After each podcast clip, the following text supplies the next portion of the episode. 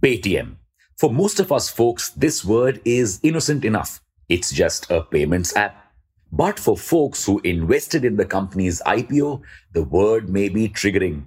After all, the company's share price is tanking every other day. However, good times may be ahead for Paytm investors because the company claims it will be profitable, at least operationally profitable, by September 2023. But how true is this statement?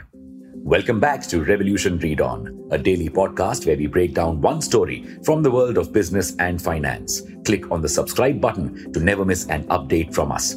Here's your story for today. Let's analyze Paytm's Q2 23 performance to get an answer. Paytm saw a massive growth in its loan business. The number of loans disbursed grew 224% year on year, while the loan amount increased by 482% to 7,313 crore rupees. Plus, it distributed 4.8 million devices across the country and has 80 million monthly transacting users. Impressive, right? This massive growth in numbers is thanks to India's growing loan appetite and Paytm's focus on its payments and lending business. You see, for much of Paytm's lifetime, the company has been focused on too many things at once, like Paytm Mall, Paytm Money, its wealth management arm, and Paytm First Games. And just like too many cooks spoil the broth, too many verticals spoil the chance of becoming profitable. P.S. There's a lesson here in managing your life as well. Don't take on too many projects at once. So in 2020, right before its IPO, it decided that the lending and payments business would be its priority. And that made sense because the payments business would bring in users and merchants to whom the company could then lend. On top of this, the payments business also gives it additional revenue through number one, merchant discount rate charged on credit and debit card transactions made through Paytm's devices, and number two, rent on Paytm's point of sales machines and sound boxes. And Paytm's sound boxes have given it a considerable edge over competitors. You see, back when online payments were a new thing, a lot of people came up with fake apps that would show that a payment had been made. This caused huge losses to merchants who then didn't want to accept online payments.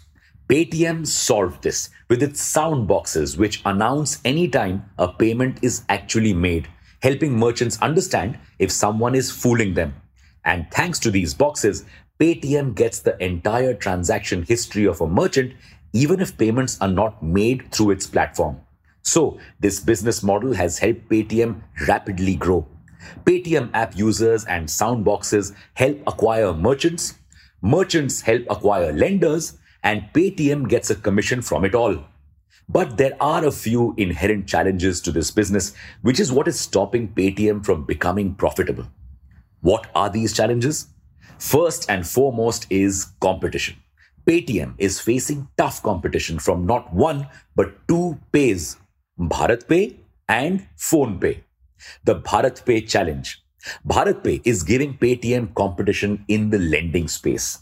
This space is anyway super crowded, but BharatPe is targeting the same kind of consumers as Paytm merchants. It also has an advantage over Paytm, a small finance bank license, which means it can disburse loans on its own. Confused? Currently, Paytm doesn't act as a lender. It only acts as a matchmaker between lenders and customers. It identifies those in need of loans and recommends them to lending facilities. For this, it earns a commission. But BharatPe has control over its entire lending business, which means it obviously earns more than Paytm, even if it is disbursing lesser loans. To overcome this challenge, Paytm will have to get a small finance bank license itself something it has been working on.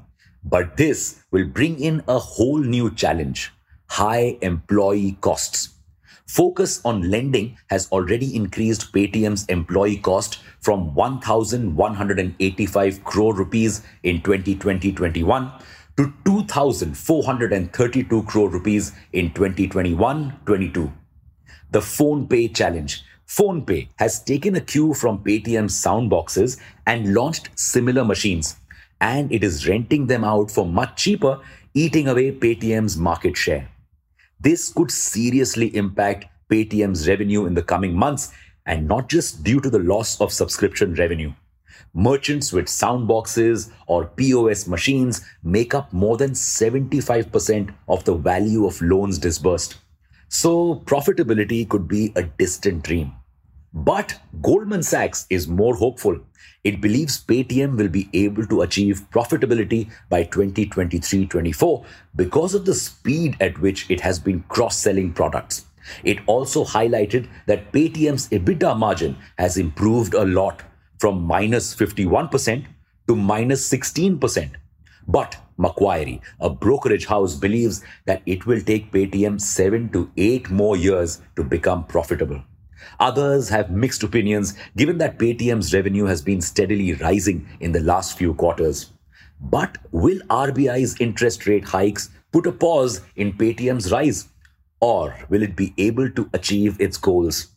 For now, it's a wrap on your story for today. Thank you for listening to this episode. We'll be back with more tomorrow.